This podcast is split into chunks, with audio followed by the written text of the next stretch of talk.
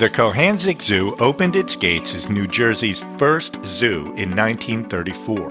Home to nearly 100 animals representing more than 45 different species from around the world, the zoo has been a regional destination attraction for generations.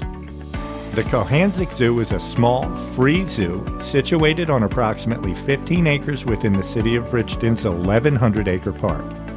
They provide a home for some larger than life animals, including Holly, their Asiatic black bear.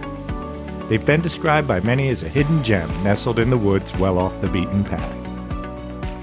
The zoo is owned and operated by the City of Bridgeton. The city provides for the basic operation of the zoo, and the nonprofit Cohanzick Zoological Society provides the funding for animal acquisitions, veterinary medications and equipment, specialty feeds, renovations to the park, new construction and improvements, and it supplements all the basic operations.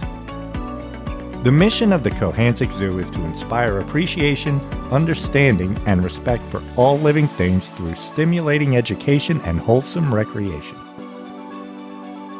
The zoo seeks to achieve this by providing responsible and professional care for the animals in their charge, providing effective educational experiences which foster appreciation of the interrelationship between wildlife and their environments, providing year round recreation for all ages and incomes, and providing visitors with excellent service and attention, allowing them to fully experience the zoo.